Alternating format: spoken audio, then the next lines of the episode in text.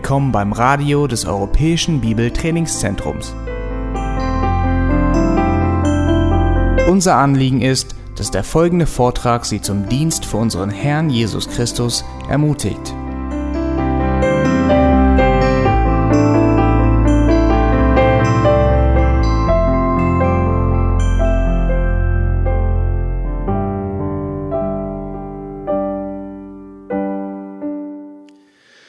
Vor vielen Jahren, als ich noch studiert habe, kam eine junge Dame etwas verspätet zum Unterricht und sie hat richtig geweint. Sie war am Heulen.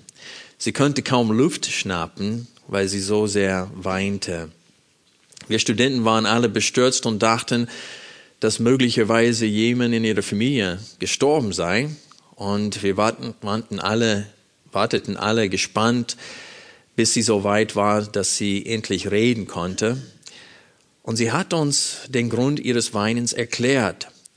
Sie weinte, weil sie so sehr mit Jesus enttäuscht war. Weil sie hatte gerade aus Johannes Kapitel fünf die Geschichte gelesen, wo es so viele Kranken an diesem Teich von Bethsaida gibt. Und Jesus hat nur den einen geheilt und nicht alle. Und sie war sehr mit Jesus enttäuscht, weil sie hat sich gefragt, warum hat er nicht alle an diesem Teich, an dem Tag geheilt? Warum nur den einen? Also ihre Enttäuschung ruht auf einer falschen Theologie.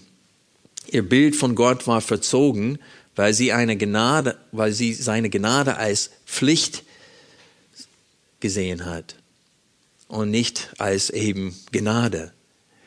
Jedes Mal, es ein Erdbeben und Vulkanausbruch gibt, fangen die Menschen an zu fragen, wo war Gott? Warum lässt er sowas zu? Wer die Bibel gut kennt, stellt eine ganz andere Frage. Wir stellen die Frage, warum gibt es hier auf Erden nicht jeden Tag Erdbeben? Warum hat Gott Noah und seine Familie überhaupt am Leben gelassen? Warum macht Gott nicht sofort ein Ende von seinen Feinden? Also Gott hat nur eine einzige Verpflichtung uns Menschen gegenüber, und das wäre, uns alle in der Hölle oder in die Hölle für alle Ewigkeit zu werfen und dort zu bestrafen. Seine Gerechtigkeit verlangt dies von uns. Aber in seiner großen Barmherzigkeit hat er seinen Sohn Jesus Christus in die Welt gesandt, damit er als sündloser Mensch an unserer Stelle, als sündigen Menschen, sterbe. Dass er diese Strafe auf sich nimmt. Und dass wir durch den Glauben an Jesus Christus die volle Vergebung aller unseren Sünden empfangen konnten. In unserem Text für heute wird diese Frage, nämlich: Was ist aber mit denen, die noch nie von Jesus gehört haben? Beantwortet. Denn es gibt Menschen, die sagen, ja, Gott hat eine Möglichkeit gemacht, wodurch Menschen gerettet werden können. Aber was ist mit denen, die noch nie von ihm gehört haben? Was ist von denen, die im tiefsten Dschungel leben und noch nie einem Christ begegnet sind, geschweige denn das Evangelium gehört haben? Ist Gott dann nicht ungerecht, wenn er diese Menschen, die noch nie gehört haben, bestraft? Wie ich vorhin gesagt habe, diese Frage wird in unserem Text heute beantwortet. Gott ist nicht ungerecht, denn alle Menschen haben bereits gehört. Schlag bitte Römer Kapitel zehn auf. Wir lesen ab Vers elf bis Kapitel elf, Vers zwei. Römer, Kapitel zehn, ab Vers elf. Denn die Schrift sagt, jeder, der an ihn glaubt, wird nicht zu Schanden werden. Denn es ist kein Unterschied zwischen Jude und Grieche, denn er ist Herr über alle. Und er ist reich für alle, die ihn anrufen. Denn jeder, der den Namen des Herrn anrufen wird, wird errettet werden.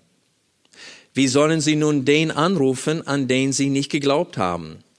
Wie aber sollen sie den, an den glauben, von dem sie nicht gehört haben? Wie aber sollen sie hören ohne einen Prediger? Wie aber sollen sie predigen, wenn sie nicht gesandt sind? Wie geschrieben steht, wie lieblich sind die Füße derer, die Gutes verkündigen. Aber nicht alle haben dem Evangelium gehorcht. Denn Jesaja sagt, Herr, wer hat unsere Verkündigung geglaubt? Also ist der Glaube aus der Verkündigung, die Verkündigung aber durch das Wort Christi. Aber ich sage, haben Sie etwa nicht gehört? Ja, gewiss. Ihr Schall ist hinausgegangen zu der ganzen Erde und ihre Reden zu den Grenzen des Erdkreises. Aber ich sage, hat Israel es etwa nicht erkannt? Zuerst spricht Mose, ich will euch zur Eifersucht reizen über ein Nichtvolk, über eine unverständige Nation will ich euch erbittern. Jesaja aber erkühnt sich und spricht, ich bin gefunden worden von denen, die mich nicht suchten. Ich bin offenbar geworden denen, die nicht nach mir fragten. Zu Israel aber sagt er, den ganzen Tag habe ich meine Hände ausgestreckt zu einem ungehorsamen und widersprechenden Volk. Ich sage nun, hat Gott etwa sein Volk verstoßen? Das ist ausgeschlossen, denn auch ich bin ein Israelit aus der Nachkommenschaft Abrahams von Stamm Benjamin. Gott hat sein Volk nicht verstoßen, das er vorher erkannt hat. Hier in Römer Kapitel neun bis Kapitel elf behandelt Paulus ein Hauptthema. Er stellt unter Beweis, dass Gott sein Volk Israel nicht verstoßen hat. Die Frage, hat er das Volk verstoßen, haben wir gerade in Kapitel elf, Vers eins gelesen. Und die Antwort ist, das sei ferne. Gott hat das Recht, Israel zu verhärten und die Nationen zu retten. Paulus beweist durch vielseitige Argumentation, dass Gott Israel gegenüber mehr als treu ist. Er tut dies, indem er auf ihre Sünde und Halsstarrigkeit in der Vergangenheit zeigt und auf Gottes Barmherzigkeit Israel gegenüber, indem er von diesem Überrest, der in der Vergangenheit, in der Gegenwart und dann später in Kapitel elf betonte, auch in der Zukunft geben wird von den Israeliten. Wenn wir diesen gesamten Abschnitt betrachten, zum Beispiel wenn wir Kapitel neun, Vers sechs aufschlagen, sehen wir, dass es darum geht, ob Gott Israel gegenüber treu gewesen ist. Vers sechs, nicht aber als ob das Wort Gottes hinfällig geworden wäre, das heißt Israel gegenüber, denn nicht alle, die aus Israel sind, die sind Israel. Und dann erklärt er, dass es ein Überrest aus Gnade gibt. Paulus beweist anhand von zahlreichen Zitate aus dem Alten Testament, dass, mir, dass, mir als gerecht, dass Gott mehr als gerecht ist in all seinem Tun. Er ist gnädig. In dieser Hinsicht verteidigt Paulus Gott vor diesen Vorwürfen, den wir in Kapitel neun, Vers vierzehn und Vers neunzehn sehen. In Vers vierzehn steht es, was sollen wir nun sagen? Ist etwa Ungerechtigkeit bei Gott? Das sei ferne. Warum wurde diese, Stelle, diese Frage an dieser Stelle gestellt? Weil er vorher gesagt hat, Jakob habe ich geliebt, aber Esau habe ich gehasst. Und dann in Vers neunzehn steht es, du wirst nun zu mir sagen, warum tadelt er noch, denn wer hat seinem Willen widerstanden? Und diese Frage entsteht aufgrund der zwei theologischen Zusammenfassungen, die davor sind, nämlich in Vers sechzehn, also nun, Doppelpunkt, es liegt nicht an dem Wollenden, auch nicht an dem Laufenden, sondern an dem sich erbarmenden Gott. Was bedeutet es in diesem Text? Das Heil. Das Heil, ob ein Mensch errettet wird oder nicht, liegt nicht an dem Wollenden. Es liegt auch nicht an dem Laufenden, sondern an dem sich erbarmenden Gott. Und dann Vers achtzehn, also nun, Doppelpunkt wieder. Wen er will, dessen erbarmt er sich und wen er will, verhärtet er. Und aufgrund dieser zwei theologischen Wahrheiten, die Paulus beweist anhand des Alten Testamentes hier, kommt die Aufklage hoch, Gott ist ungerecht. Das wäre unfair. Und Paulus verteidigt Gott von diesen Anklage, dass er erstens Israel gegenüber irgendwie untreu gewesen ist, weil jetzt so viele aus den Nationen von Gott gerettet werden und so wenig Juden. Und dann verteidigt er ihn von diesen Anklagen, dass dieser Teil von Israel, der nicht zum Überrest gehört, dass sie auf, dass Gott ihnen gegenüber vielleicht untreu war, dass sie vielleicht nicht die Chance hatten, Buße zu tun und an Gott zu glauben. Und in unserem Abschnitt für heute, Paulus macht deutlich, sie haben gehört. Er stellt die Frage, haben sie nicht gehört? Ja, gewiss. Und dann sagt er, ich frage nochmal, oder ich sage nochmal, hat Israel nicht verstanden? Und dann zitiert er aus äh, zwei Stellen aus dem Alten Testament. Wir wollen diesen Text für heute gemeinsam betrachten. Das ist einfach der Zusammenhang dazu. Ich will euch daran erinnern, dass Römer zehn, den wir heute hoffentlich zu Ende betrachten, endet wie Kapitel neun endet.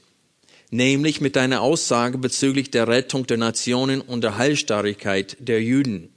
Gott lässt sich von einem Volk finden, das ihn gar nicht sucht, das heißt wir Heiden, und das Volk, das ihn sucht, das heißt Israel, findet ihn nicht, weil sie aus falscher Art ihn suchten. Diese beiden Aussagen dienen als Buchenden für alles, was dazwischen steht. Man sieht das in Kapitel neun, Vers dreißig und einunddreißig. Es steht da, was sollen wir nun sagen, dass die Nationen, die nicht nach Gerechtigkeit strebten, Gerechtigkeit erlangt haben. Eine Gerechtigkeit aber, äh, die aus Glauben ist. Israel aber, das einem Gesetz der Gerechtigkeit nachstrebte, ist nicht zum Gesetz erlangt. Also ein Volk Israel strebt und empfängt nicht.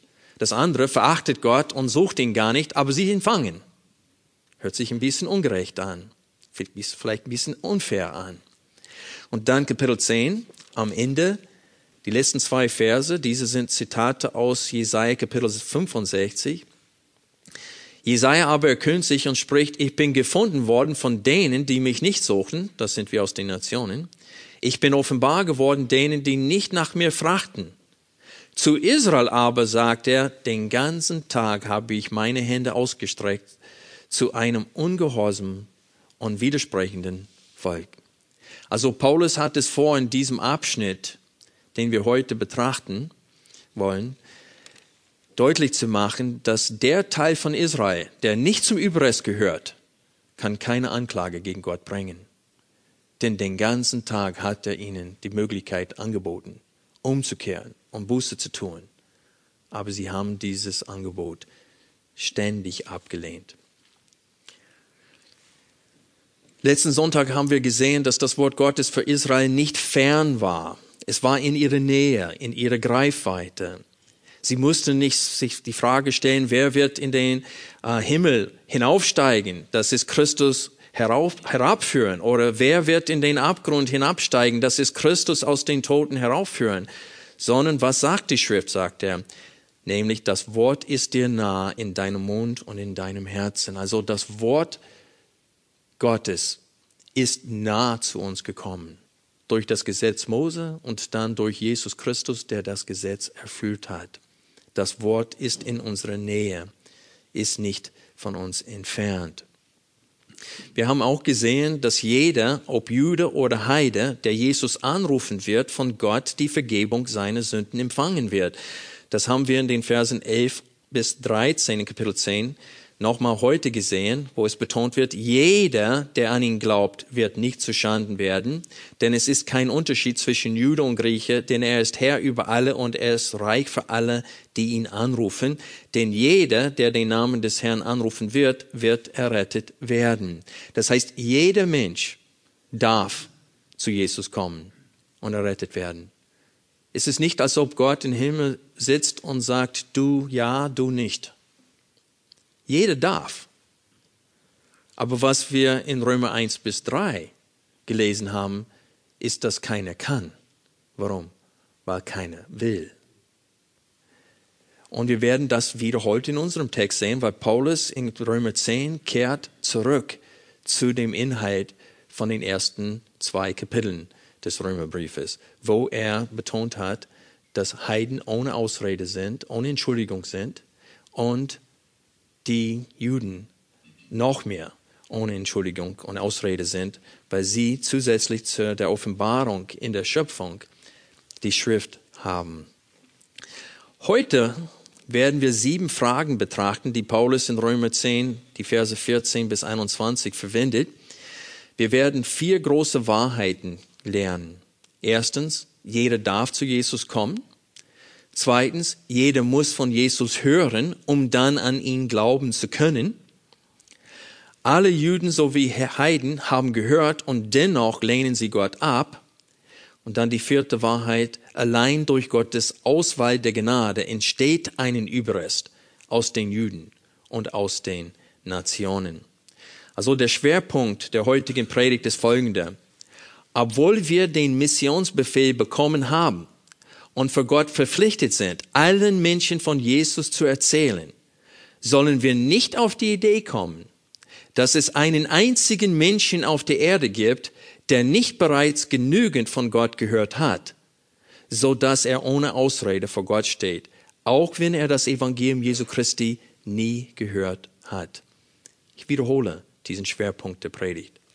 Obwohl wir den Missionsbefehl bekommen haben, und von, vor Gott verpflichtet sind, allen Menschen von Jesus zu erzählen, sollen wir nicht auf die Idee kommen, dass es einen einzigen Menschen auf Erden gibt, der nicht bereits genügend von Gott gehört hat, so dass er ohne Ausrede vor Gott steht, und wenn er, auch wenn er das Evangelium Jesu Christi nie gehört hat. Warum betone ich das? Weil viele Christen, wie diese junge Dame, die ich in der Einleitung erwähnt habe, meinen, dass Gott uns Menschen etwas schuldet. Sie meinen, dass ein Mensch, Gott ist erst dann den Menschen gegenüber gerecht, wenn er ihnen die Chance anbietet, an Jesus zu glauben. Ist das wahr? Nein. Denn wenn sie die Offenbarung, die in der Schöpfung zu sehen ist, ablehnen, dann werden sie auch die Offenbarung des Schöpfers ablehnen. Das heißt, selbst wenn sie dort damals gewesen wäre und die Zeichen und Wunder gesehen hätten. Es steht in Lukas Kapitel sechzehn, wenn sie auf Moses und den Propheten nicht hören, werden sie auch nicht glauben, wenn einer aus dem Toten aufersteht. Und der Punkt ist, ist, dass alle Menschen haben in der Schöpfung genug Offenbarung. Und was sagen die ganz aufgehellten Menschen in Deutschland bezüglich der Schöpfung? Es ist ein Zufall. Und das ist, was wir heute in unserem Text sehen werden. Juden und Heiden sind ohne Entschuldigung und Gott schuldet ihnen gar nichts, außer Gericht. Der erste Hauptpunkt der heutigen Predigt ist, jeder darf an Jesus glauben, aber keiner will. Wenn wir die Verse vierzehn und fünfzehn betrachten, haben wir vier Fragen. Und diese vier Fragen sind, ich würde sagen, eher Aussagen als Fragen. Es steht hier, wie sollen sie nun den anrufen, das heißt, ob Juden oder Heiden, an den sie nicht geglaubt haben? Wie aber sollen sie an den glauben, von dem sie nicht gehört haben? Wie aber sollen sie hören ohne einen Prediger? Wie aber sollen sie predigen, wenn sie nicht gesandt sind? Ich sage, ich möchte diese als Aussagen formulieren. Diese vier Fragen sagen aus, dass niemand Jesus anrufen kann, wenn er vorher an ihn nicht geglaubt hat. Und um an ihn glauben zu können, müssen sie vorher von ihm gehört haben. Und sie können nicht hören, es sei denn, jemand ausgesandt wird und ihm das Wort Christi nahelegt. Aber ist es das Ziel von Paulus in diesem Abschnitt, uns zu motivieren, als Missionare, äh, Missionare in die Welt zu gehen? Oder, oder als Missionare in die Welt zu gehen oder Missionare auszusenden? Ich glaube nicht. Ich habe diesen Text immer so verstanden, bis vor zwei, drei Wochen. Mein ganzes Leben habe ich diese Verse verwendet als, als Grund für die Mission. Und man kann sie auch dafür nehmen, weil ein Mensch kann nicht glauben, wenn er noch nicht gehört hat. Aber das ist nicht die Absicht des Paulus in diesem Abschnitt. Später in Kapitel fünfzehn, Vers zwanzig und einundzwanzig wird Paulus sagen, dass der Grund, warum er verhindert wurde, nach Rom zu gehen, ist, weil das Evangelium schon dort war.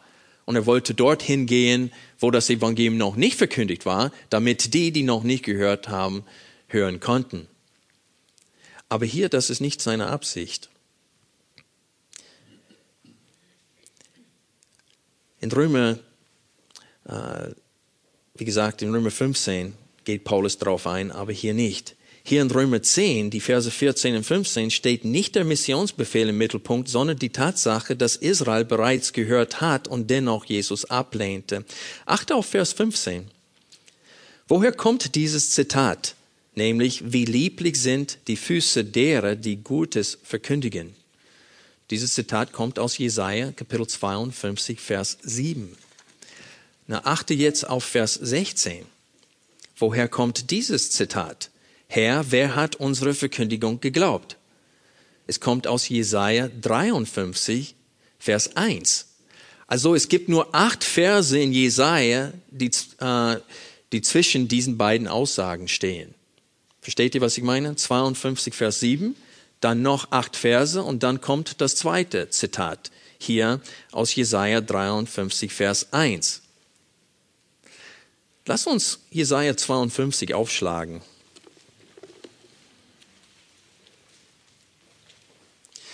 Wir wollen ab Vers sieben lesen. Wir wollen die, erstmal die Verse sieben bis zwölf lesen.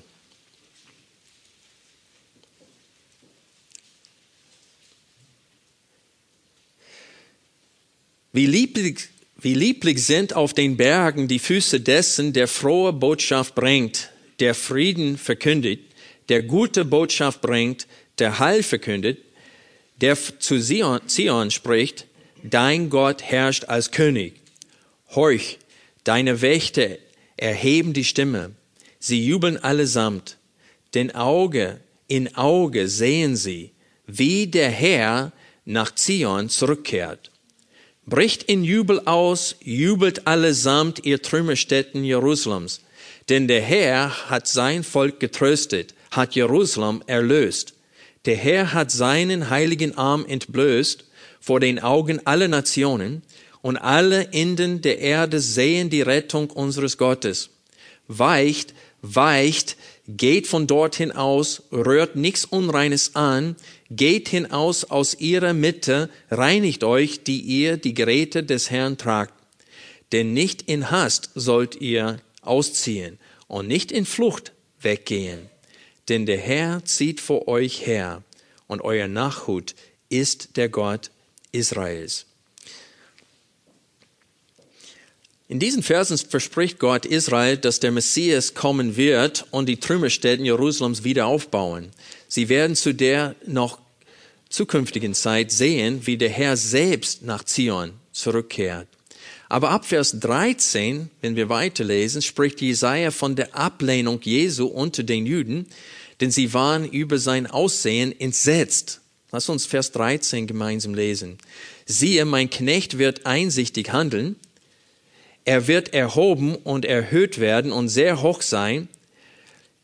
Wie sich viele über dich, manche Übersetzung steht über ihn, wie sich viele über ihn entsetzt haben, so entsteht war sein Aussehen mehr als das irgendeines Mannes und seine Gestalt mehr als die der Menschenkindern. Hier spricht es von Jesus bei seiner Kreuzigung. Und das werden wir in Kapitel dreiundfünfzig auch lesen. Aber hier in Vers vierzehn haben wir eine Art Einleitung zu dem, was in Kapitel dreiundfünfzig kommt. Und wenn wir Kapitel dreiundfünfzig lesen, wir werden sehen, dass es handelt sich nicht nur um den Inhalt des Evangeliums, nämlich die Kreuzigung Jesu Christi, seine äh, Beerdigung und seine Auferstehung aus den Toten. Es spricht auch von, der, von seiner Ablehnung seitens der Juden. Und so, wir sehen hier einen Kontrast wiederum zwischen den Heiden und den Juden. Achte auf Vers fünfzehn, der letzte Vers in Kapitel zweiundfünfzig. Ebenso wird er viele Nationen besprengen, das heißt mit dem Blut Jesu Christi. Über ihn werden Könige ihren Mund schließen, denn sie werden sehen, was ihnen nicht erzählt worden war. Und was sie nicht gehört hatten, werden sie wahrnehmen. Na, das ist genau dasselbe, was wir am Ende von Römer neun und am Ende von Römer zehn lesen. Wenn ihr auf den Bildschirm guckt, könnt ihr diese Verse vergleichen. Am Ende von Römer neun, die Verse dreißig und einunddreißig, sehen wir, was sollen wir nun sagen? Dass die Nationen, die nicht nach Gerechtigkeit strebten, Gerechtigkeit erlangt haben. Eine Gerechtigkeit aber, die aus Glauben ist. Israel aber, das einem Gesetz der Gerechtigkeit nachstrebte, ist nicht zum Gesetz gelangt. Und so wir sehen hier, das Volk, was Gott nicht gesucht hat, finden ihn. Und das Volk, was ihn sucht, findet ihn nicht. Und dann in Jesaja zweiundfünfzig, vierzehn bis dreiundfünfzig, Vers vier äh, sehen wir eine Gegenüberstellung. Hier in Vers, äh, eigentlich in Vers fünfzehn spricht er von der Rettung äh, der Heiden. Das heißt, denn sie werden sehen, was ihnen nicht erzählt worden war und was sie nicht gehört hatten, werden sie wahrnehmen, das heißt annehmen, akzeptieren. Die werden gerettet werden, sie werden an Jesus glauben. Aber ab Kapitel dreiundfünfzig, Vers eins lesen wir, wer hat unsere Verkündigung geglaubt? Das heißt unter den Israeliten. An wem ist der Arm des Herrn offenbar geworden? An Israel. Er ist wie ein Trieb vor ihm aufgeschossen und wie ein Wurzelspross aus dürren Erdreich. Er hatte keine Gestalt und keine Pracht, und als wir ihn sahen, da hatte er kein Aussehen, dass wir Gefallen an ihm gefunden hätten. Er war verachtet und von den Menschen verlassen, ein Mann der Schmerzen und mit Leiden vertraut, wie einer, vor dem man das Gesicht verbirgt. Er war verachtet und wir, wer ist wir hier im Text? Die Juden. Wir haben ihn nicht geachtet. Jedoch unsere Leiden, er hat sie getragen, und unsere Schmerzen, er hat sie auf sich geladen. Wer, wir aber, wir hielten ihn für bestraft, von Gott geschlagen und niedergebeugt. Also auch hier in Jesaja zweiundfünfzig, am Ende von Jesaja zweiundfünfzig und in Kapitel dreiundfünfzig sehen wir diese Gegenüberstellung. Die, die noch nie von ihm gehört haben, werden an ihn glauben. Und die, die von ihm gehört haben, werden nicht glauben. Seht ihr das? Und dann könnte man hier in Römer zehn, die Verse neunzehn bis einundzwanzig, sieht man, aber ich sage, hat Israel, das ist wieder aus dem Römerbrief, hat Israel es etwa nicht erkannt? Zuerst spricht Mose, ich will euch zur Eifersucht reizen über ein Nichtvolk, das heißt durch die, unsere Rettung aus den Nationen, über eine unverständige Nation will ich euch erbittern. Jesaja aber erkühnt sich und spricht, ich bin gefunden worden von denen, die mich nicht suchten, ich bin offenbar geworden denen, die nicht nach mir fragten. Zu Israel aber sagt er, den ganzen Tag habe ich meine Hände ausgestreckt zu einem ungehorsamen und widersprechenden Volk. Lass uns Römer zehn nochmal aufschlagen. Was ich hier betonen möchte ist, am Ende von Römer neun und am Ende von Römer zehn haben wir diese Gegenüberstellung. Und mittendrin in Kapitel zehn haben wir es auch. Durch dieses Zitat, diese zwei Zitate aus Jesaja. Ich muss auch selber Römer zehn wieder aufschlagen. Gut. Wenn wir die Reihenfolge dieser beiden Zitate aus Jesaja betrachten, dann sehen wir den Gedankengang des Paulus hier in Römer zehn, die Verse vierzehn bis einundzwanzig.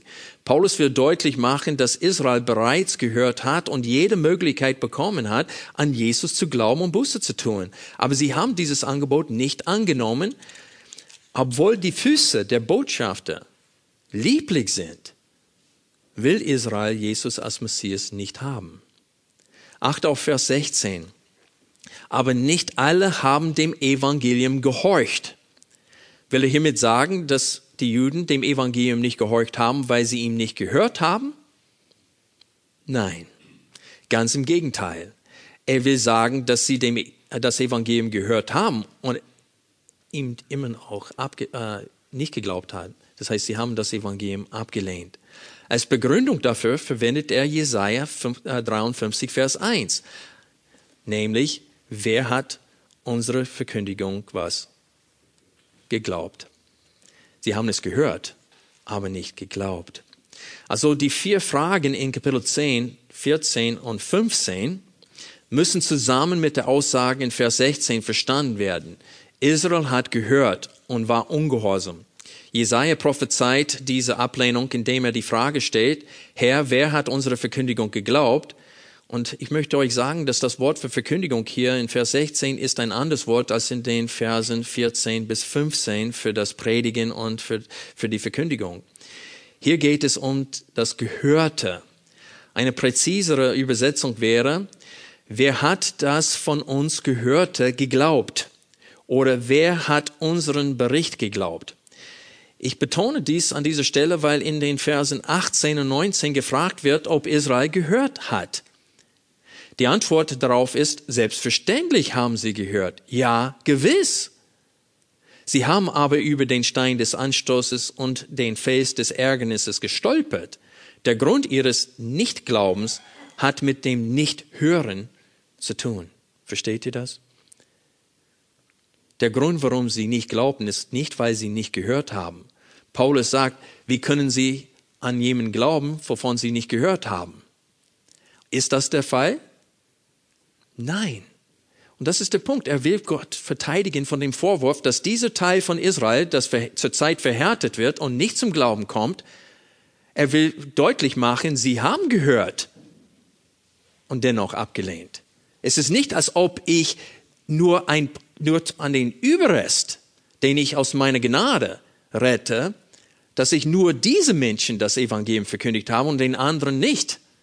Alle von denen haben es gehört. Und das ist das, was Paulus hier als Schwerpunkt in diesem Text legt. In Vers siebzehn betont Paulus, dass der Glaube in einem Menschen durch das Gehörte bewirkt wird. Vers siebzehn lesen wir, also ist der Glaube aus der Verkündigung, die Verkündigung aber durch das Wort Christi. Also der Glaube ist nicht vorher vorhanden, sondern zur Zeit des Hörens entsteht der Glaube durch das Wort Christi. Vers siebzehn wirkt wie eine Unterbrechung des Vorhabens des Paulus, ist aber nicht, denn eine wortwörtliche Übersetzung dieses Verses wäre, der Glaube kommt aus dem Hören und das Hören durch das Wort Christi. Das wäre eine wortwörtliche Übersetzung. Anstatt das Wort Verkündigung hier zu verwenden, das Wort Hören. Ich wiederhole, der Glaube kommt aus dem Hören und das Hören durch das Wort Christi. Ich hoffe, dass wenn es heute Menschen unter uns sind, die nicht glauben, dass sie durch das gehörte Wort, durch die Verkündigung des Todes und Auferstehung Jesu Christi für uns Menschen, dass sie heute gläubig werden. Gott ist mächtig, der ist fähig, das auch zu tun. Aber ohne dieses Wort zu hören, können sie nicht glauben. Warum habe ich auf eine wortwörtliche Übersetzung hier bestanden? Es ist, damit wir die Verbindung zwischen Vers siebzehn und den folgenden Versen sehen können. Mit Vers siebzehn schließt Paulus seine Beweisführung bezüglich der Rettung allein aus Glauben und folgt weiterhin seinem Ziel in diesem Abschnitt, nämlich zu beweisen, dass Israel in der Tat gehört hat. Der Grund, warum die meisten Israeliten nicht zum Glauben an Jesus kommen, hat nicht damit zu tun, dass sie nicht gehört haben, sondern damit zu tun, dass sie dem Gehörte nicht geglaubt haben. Und das Gehörte ist in den Inhalt von Jesaja dreiundfünfzig. Wir haben leider bei Kapitel vier, äh, Kapitel, in Kapitel dreiundfünfzig bei Vers vier aufgehört zu lesen. Aber wenn wir weiter gelesen hätten, hätten wir gelesen, eine wunderbare Beschreibung von dem Tod Jesu Christi am Kreuz. Und es steht, unseretwegen wurde er geschlagen. Er hat unsere Schuld auf sich geladen und ist stellvertretend für unsere Sünden gestorben. Warum? Gott kann nicht eine einzige Sünde unbestraft lassen. Jede einzige Sünde, die wir begehen, muss bezahlt werden. Sonst wäre er nicht gerecht. Und Jesus hat am Kreuz diese Sünden für uns bezahlt. Aber Israel konnte diese Botschaft nicht glauben. Deswegen schrieb Jesaja weit im Voraus, etwa siebenhundert Jahre im Voraus, sie werden nicht hören. Denn wer hat unsere Verkündigung geglaubt? Unter den Israeliten nur wenige. Wir werden sehen, warum diese wenige geglaubt haben, zum Schluss der Predigt heute in Kapitel elf. Wir müssen besonders auf die Verse achtzehn und neunzehn achten hier in Römer zehn. Hier steht es, Aber ich sage, haben Sie etwa nicht gehört? Und die Antwort, ja, gewiss. Wenn wir hier weiterlesen, es steht als Begründung für seine Antwort, ja, gewiss, ein Zitat aus Psalm neunzehn, Vers fünf. Nämlich, ihr Schall ist hinausgegangen zu der ganzen Erde und ihre Reden zu den Grenzen des Erdkreises. Nun, wenn wir Psalm neunzehn aufschlagen, werden wir sehen, dass dieser Psalm in, zwei, äh, in drei Teilen aufgeteilt werden kann. Es ist nicht meine Schuld, dass ihr so viel im Alten Testament blättern müsst. Paulus hat diese ganzen Stellen zitiert, nicht ich.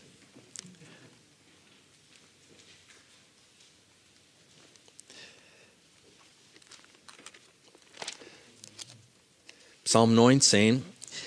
Achte auf die, auf die ersten sieben Verse, die haben alle mit Gottes Offenbarung durch die Schöpfung zu tun. Die Himmel erzählen die Herrlichkeit Gottes und das Himmelsgewölbe verkündet seine Händewerk. Ein Tag sprudelt dem anderen Kunde zu und eine Nacht meldet der anderen Kenntnis. Vers vier konnte man so übersetzen wie in der Elberfelde hier, ohne Rede und ohne Worte, mit unhörbarer Stimme. Aber eine, eine aus meiner Sicht bessere Übersetzung wäre, es gibt keine Rede und es gibt keine Sprache, wo ihre Stimme nicht gehört wird. Das heißt, es gibt kein Volk auf der Erden, die diese Sprache nicht wahrnehmen kann, nämlich die Sprache in der Schöpfung. Und dann Vers fünf. Ihr Schall geht aus über die ganze Erde und bis an das Ende der Welt ihre Sprache. Dort hat er der Sonne ein Zelt gesetzt und sie wie ein Bräutigam aus seinem Gemach tritt sie hervor. Sie freut sich wie ein Held, die Bahn zu durchlaufen. Vom Ende des Himmels geht sie aus und läuft um bis an das Ende. Nichts ist vor ihrer Glut verborgen und der Punkt ist, nichts ist vor der Offenbarung Gottes in der Schöpfung verborgen. Und mit diesem Zitat in Römer zehn aus ähm, Psalm neunzehn, Vers fünf, bringt Paulus uns zurück zu Römer eins. Schlag bitte Römer eins auf. Wir lesen die Verse achtzehn bis fünfundzwanzig.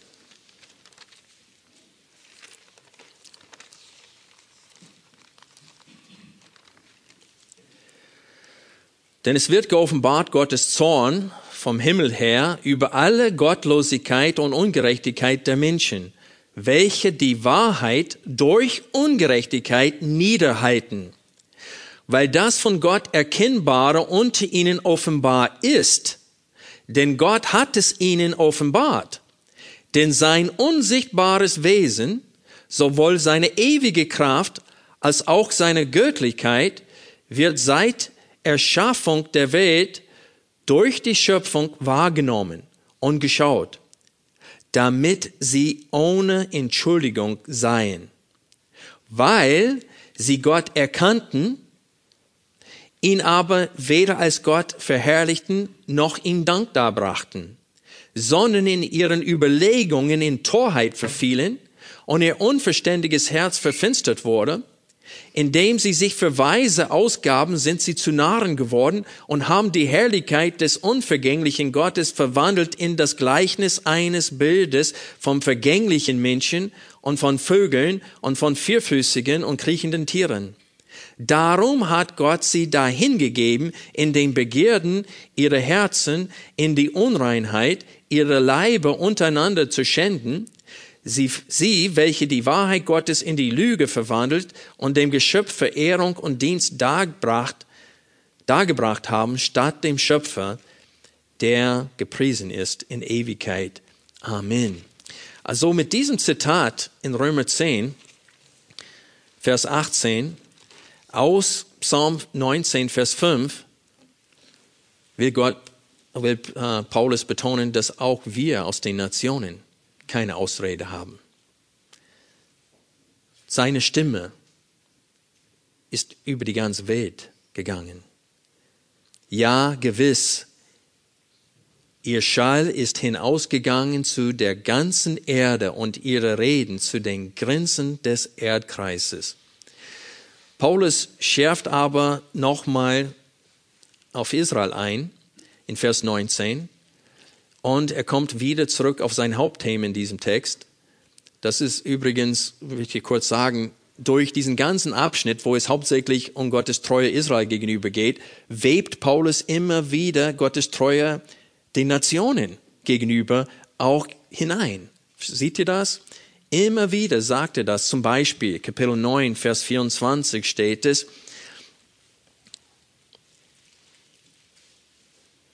wir lesen ab Vers dreiundzwanzig. Und wenn er handelte, damit er den Reichtum seiner Herrlichkeit ein, an den Gefäßen des Erbarmens zu erkennen gebe, die er zur Herrlichkeit vorher bereitet hat, nämlich an uns, die er auch berufen hat, nicht allein aus den Juden, sondern auch aus den Nationen.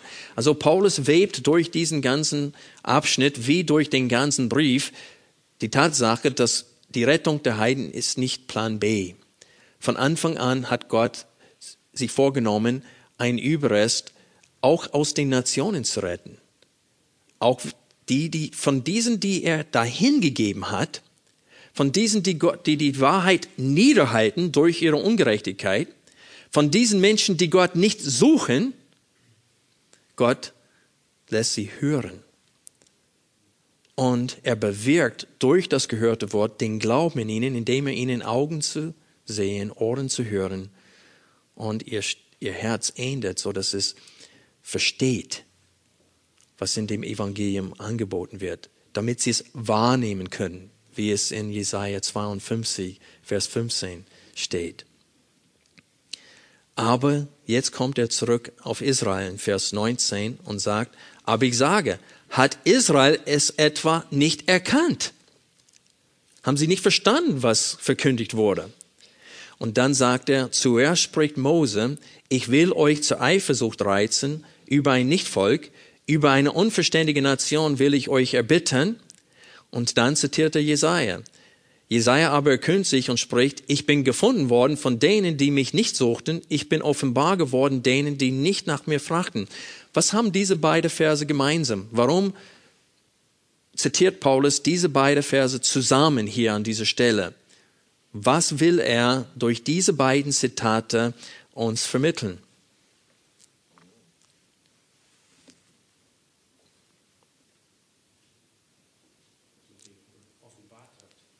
Hm? Dass er sich geoffenbart hat, ja. Aber er will betonen, dass Israel hat es was? Abgelehnt. Die haben ihn zum Zorn gereizt, indem sie was? Sie haben die Götzen aus den Nationen genommen. Wenn man zurückgehen würde zu dem Zusammenhang in fünften Mose zweiunddreißig, es geht darum, Gott sagt im Voraus, ihr werdet mich zum Zorn reizen durch ein nichtiges Ding. Das Wort für, für Idol oder für Götzenbild äh, auf Hebräisch bedeutet ein nichtiges Ding. Etwas, was nichtig ist, was, was nichts ist.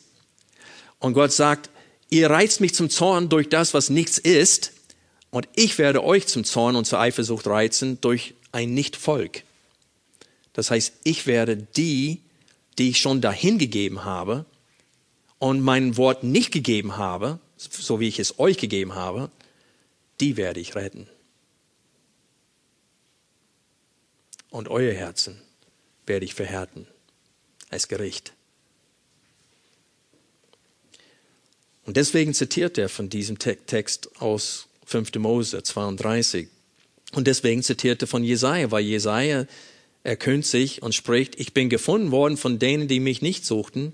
Ich bin offenbar geworden äh, denen, die nicht nach mir fragten. Und was ich hiermit sagen will, durch diese Handlung Gottes, wo er die, die er bereits dahin gegeben hat, die Gott nicht suchen, die blind geworden sind, die unverständig sind, weil die Finsternis in ihnen wohnt,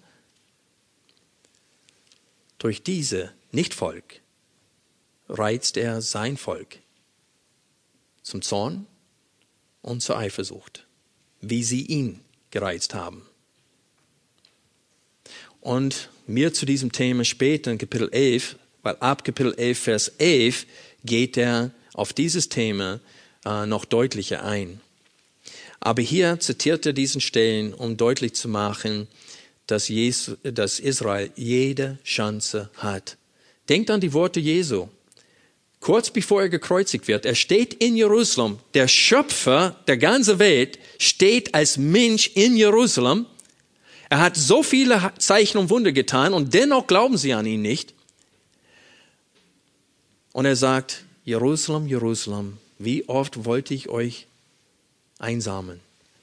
Wie eine Glocke, ihre Küken. Und ihr wolltet nicht. Und das ist wie Kapitel zehn endet hier. Zu Israel aber sagt er, den ganzen Tag habe ich meine Hände ausgestreckt zu einem ungehorsamen und widersprechenden Volk. Also das Buch Jesaja beginnt mit, kommt Israel, lasst uns zusammenrechnen, obwohl eure Sünden rot sind wie, wie heißt es, Scharlach? Oder, ja, es gibt verschiedene Worte da. Werden sie weiß wie was? Schnee. Er lädt sie ein, komm. Und dieses Zitat hier in Römer zehn, Vers einundzwanzig ist fast ganz am Ende von Jesaja. Das kommt aus Kapitel fünfundsechzig. Und so wir sehen hier, dass Israel jede Chance bekommen hat und dennoch abgelehnt. Und so Paulus steht an dieser Stelle die Frage, ist es jetzt aus mit Israel? Hat Gott sie jetzt verstoßen? Und will er jetzt nichts mehr mit denen zu tun haben? Kapitel elf, Vers eins. Ich sage nun, hat Gott etwa sein Volk verstoßen? Das sei ferne. Das ist undenkbar, sagt Paulus. Denn auch ich bin ein Israelit aus der Nachkommenschaft Abrahams vom Stamm Benjamin. Gott hat sein Volk nicht verstoßen, das er vorher erkannt hat. Also, Paulus macht deutlich an dieser Stelle, dass in der Vergangenheit hat Gott einen Überrest gerettet, das war im Kapitel neun. Kapitel zehn und hier am Anfang von Kapitel elf sagte, und auch in der jetzigen Zeit ist er dabei, einen Überrest aus den Juden zu retten, unverdienterweise. Und er sagt nebenbei, komplett durch diesen Abschnitt, nebenbei, auch aus den Nationen rettet er ein Volk für sich, die ihn nicht suchten. Also die Lehre vom freien Willen ist tot. Ist eine Irrlehre, die führt zu solchen Ereignissen, wie ich in meinem Klassenzimmer damals erlebt hatte, wo dieses Mädchen reingelaufen ist, voll verheult, weil sie dachten, Jesus hat falsch gehandelt. Der hätte alle heilen müssen, anstatt nur den einen. Also wenn wir die Geschichte aus Gottes Sicht annehmen, aus Römer neun bis elf, dann können wir nicht mehr an diesem Mythos freien Willen glauben. Es steht hier, wie können sie glauben? Es sei denn, sie hören. Es ist wahr, sie müssen hören. Wir könnten an dieser Stelle die Frage stellen, warum sollen wir predigen, wenn sie schon alle bereits gehört haben, entweder durch Naturoffenbarung oder durch eine Verkündigung. Bevor ich diese Frage stelle, möchte ich eine andere Frage stellen. Ich will die Frage des Paulus hier in Vers neunzehn oder Vers achtzehn umformulieren für Deutschland. Nämlich, hat Deutschland nicht gehört? Eine der größten Nationen. Deutschland ist eine der Nationen, die am meisten gehört. Genau. Und die haben die Fachleute, was die Urschrift betrifft. Also dieses Land ist sowas von gesegnet, was das Hören des Wortes gibt. Es gibt kaum eine Nation auf Erden, die mehr Zugang hat zum Wort Gottes als Deutschland. Also die besten Übersetzungen in der Welt gibt es auf Deutsch. Die besten Nachschlagwerke, die werden alle auf Englisch, ins, ins Englisch übersetzt. Die Pastoren in Amerika benutzen deutsche Nachschlagwerke, die ins Englisch übersetzt wurden. Martin Luther. Also, Freunde, dieses Land hat Zugang zum Wort. Sogar bei der Einschulung von Kindern gibt es einen Gottesdienst. Alle gehen in die Kirche und sie hören das. Die meisten Kinder mit vierzehn werden konfirmiert.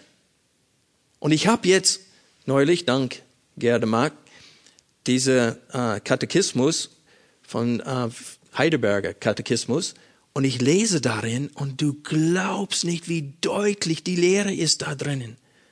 Unglaublich. Und dann hörst du diese Kinder sagen, ja, ich tue es nur wegen des Geldes. Sie hören, aber es kommt nicht an. Also hat Deutschland nicht gehört? Ja, gewiss.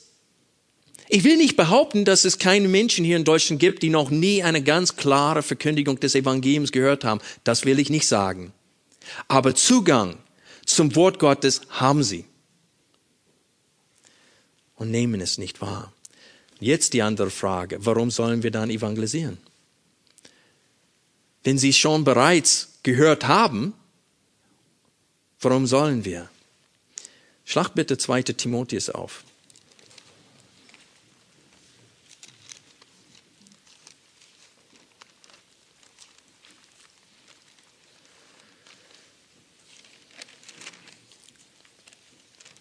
Der ganze Brief hier geht um das Leiden des Paulus und er sagt, er macht Timotheus mit, Mut mitzuleiden und weiterhin das anvertraute Gut ohne Scheu und ohne Kompromiss weiter zu verkündigen, auch wenn die Menschen es nicht hören wollen. Und dann sagt er in zweiten Timotheus Kapitel zwei, wir lesen ab Vers acht, halte im Gedächtnis Jesus Christus, auferweckt aus den Toten, aus dem Samen Davids, nach meinem Evangelium, in dem ich Leid ertrage bis zu Fesseln, wie ein Übeltäter. Aber das Wort Gottes ist nicht gebunden. Deswegen erdulde ich alles. Das heißt, diese ganzen Gefängnisse, dieses fünfmal geschlagen, dieses gesteinigt werden, alles, was Paulus gelitten hat. Er sagte, ich erdulde alles, was ich gelitten habe. Warum? Um der Auserwählten willen, damit auch sie errettet werden. Seht ihr das da im Text? Deswegen erdulde ich alles um der Auserwählten willen, damit auch sie, das heißt die Auserwählten, die Rettung, die in Christus Jesus ist, mit ewiger Herrlichkeit erlangen. Viele fragen, wenn Gott schon vorher bestimmt hat, wen er rufen wird, mit einer wirksamen Ruf zum Glauben, warum sollen wir dann predigen? Ich stelle die Frage andersrum. Wenn Gott nicht in der Lage ist, die, die ihn nicht suchen, und die er schon dahin gegeben hat und die blind und tot in der Vergehung und Sünden, wenn er nicht in der Lage ist, die trotz ihrer Heilstarrigkeit zu retten, warum beten? Also die meisten Arminianer, das heißt Menschen, die glauben, dass der Mensch einen freien Willen besitzt und dass Gott niemals, dass das vor Gott heilig ist, diesen freien Willen und der Gottes niemals, nie und nimmer übertreten wird, die beten wie Calvinisten, aber reden wie Arminianer. Sie beten ständig, oh Herr, hilf ihn, er kann nicht sehen, der ist unfähig, der kann das nicht. Bitte Herr, ändere seine Herzen, zieht ihn, rette du ihn, denn sonst kann er nicht. Das ist genau das, was wir hier sehen. Und genau aus diesem Grund bete ich weiterhin für unsere älteste Tochter Solea, die blind ist, die Gott nicht sucht, die wie Israel ist. Ihr müsst verstehen, wir aus den Nationen in der jetzigen Zeit, in christlichen Ländern, wir sind eher wie Israel. Wir haben sogar mehr gehört, als Israel gehört hat. Und wenn Gott eine von uns rettet, das ist ein Wunder seiner Gnade. Es ist, weil er uns vor Grundlegung der Welt dazu vorher bestimmt hat und ausgewählt hat. Und Paulus, das war ihm bewusst, deswegen schrieb er, deswegen erdulde ich alles, um der Auserwählten willen, damit auch die Auserwählten die Rettung, die in Christus Jesus ist, mit ewiger Herrlichkeit erlangen. Und deswegen predigen wir das, das Evangelium an allen, denn wir wissen, dass der Glaube kommt aus dem, was Gehörten, aus der Verkündigung.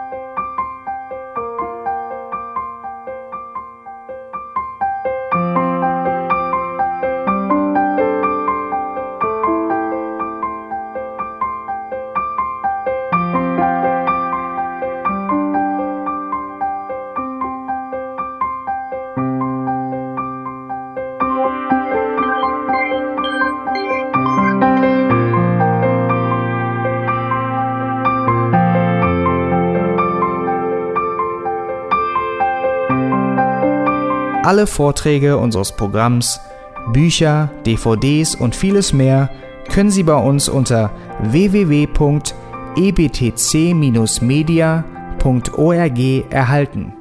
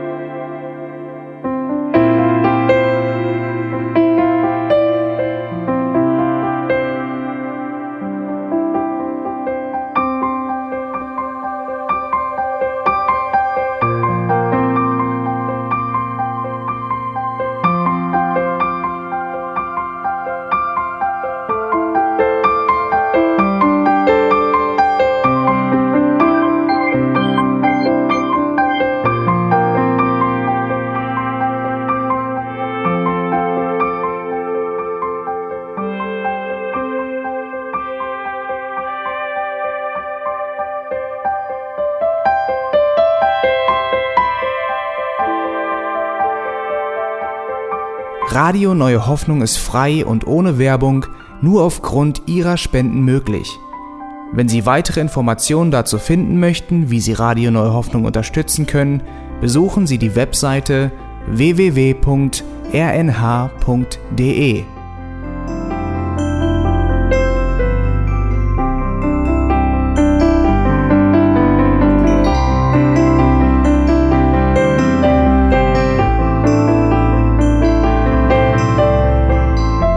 Die Sendezeiten des E B T C sind Montag, Mittwoch, Freitag und Samstag jeweils von zehn bis elf Uhr.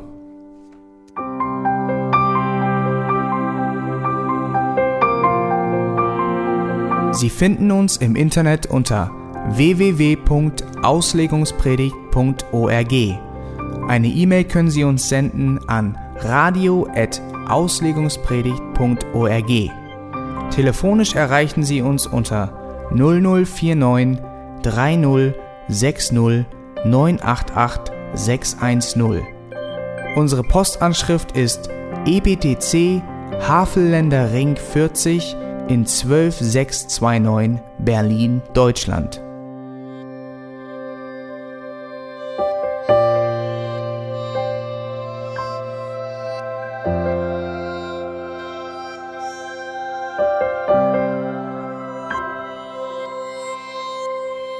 Auf Wiedersehen und bis zum nächsten Mal beim E B T C Radio.